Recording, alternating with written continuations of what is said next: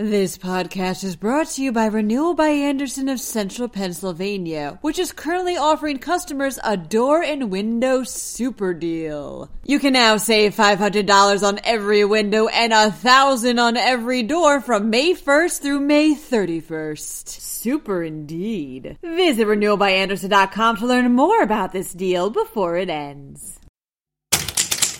Thousands upon thousands of Pennsylvanians could be forced to change their medication on January 1st. Meanwhile, Pennsylvania Catholic Church dioceses have paid out nearly $84 million to victims of sexual abuse. The Pennsylvania Turnpike is raising tolls again. And in happier news, there's a Pennsylvania charity that helps military dogs find homes with veterans. I'm Julia Hatmaker, and you're listening to Today in PA. Nearly 150,000 Pennsylvanians will have to change their medication on January 1st because of new state regulations for pharmacy benefits under Medicaid, reports Aneri Pattani with Spotlight PA. The State Department of Human Services is requiring the eight companies that control Medicaid pharmacy benefits to use the same preferred prescription drug list. This list dictates which drugs will be automatically covered. The companies usually have their own individual list, so switching to a statewide list does mean some drugs currently provided will no longer be available without a special exception. An estimated 150,000 Medicaid recipients will have to switch to new meds, and 40,000 will have to switch multiple medications. The shift could save the state $85 million a year, according to the State Department of Human Services. However, not everyone agrees with that number with critics adding that the quick switch to the new list could delay patients' access to important medications. And it's not guaranteed everyone will find an appropriate replacement either. You can see the full list of approved drugs at papdl.com. Those looking to access drugs not on the list will have to have a doctor submit a request that justifies the need for the medication to the company that deals with the pharmacy benefits. And that company will have to approve it. The companies managing pharmacy benefits, however, can't approve every request. The state requires them to only approve medications from the preferred drug list 95% of the time. If they fall below that, they could be fined a minimum of $1,000 a day.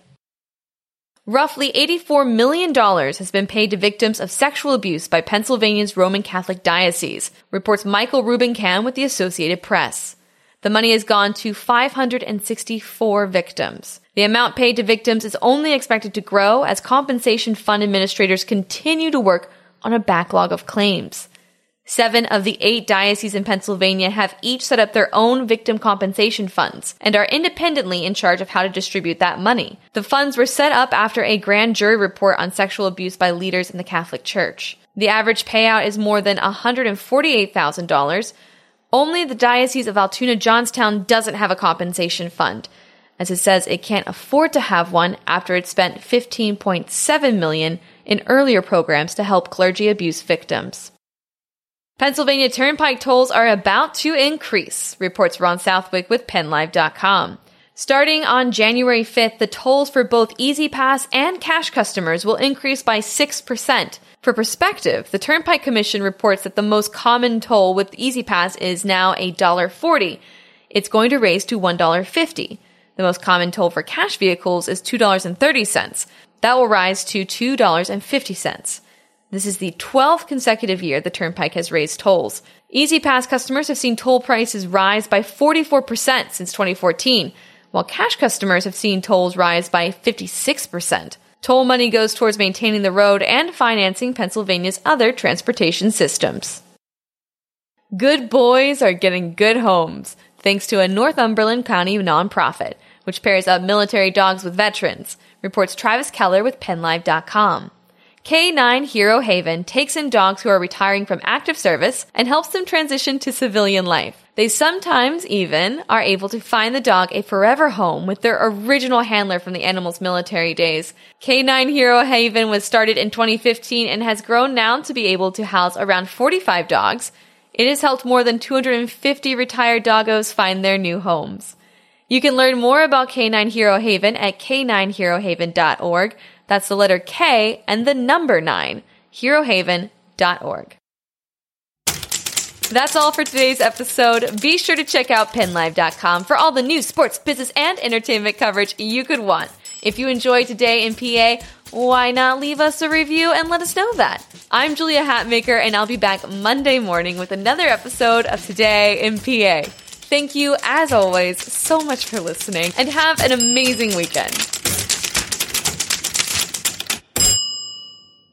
This podcast is brought to you by Renewal by Andersen of Central Pennsylvania, which is currently offering customers a door and window super deal. You can now save $500 on every window and a thousand on every door from May 1st through May 31st. Super indeed. Visit renewalbyandersen.com to learn more about this deal before it ends.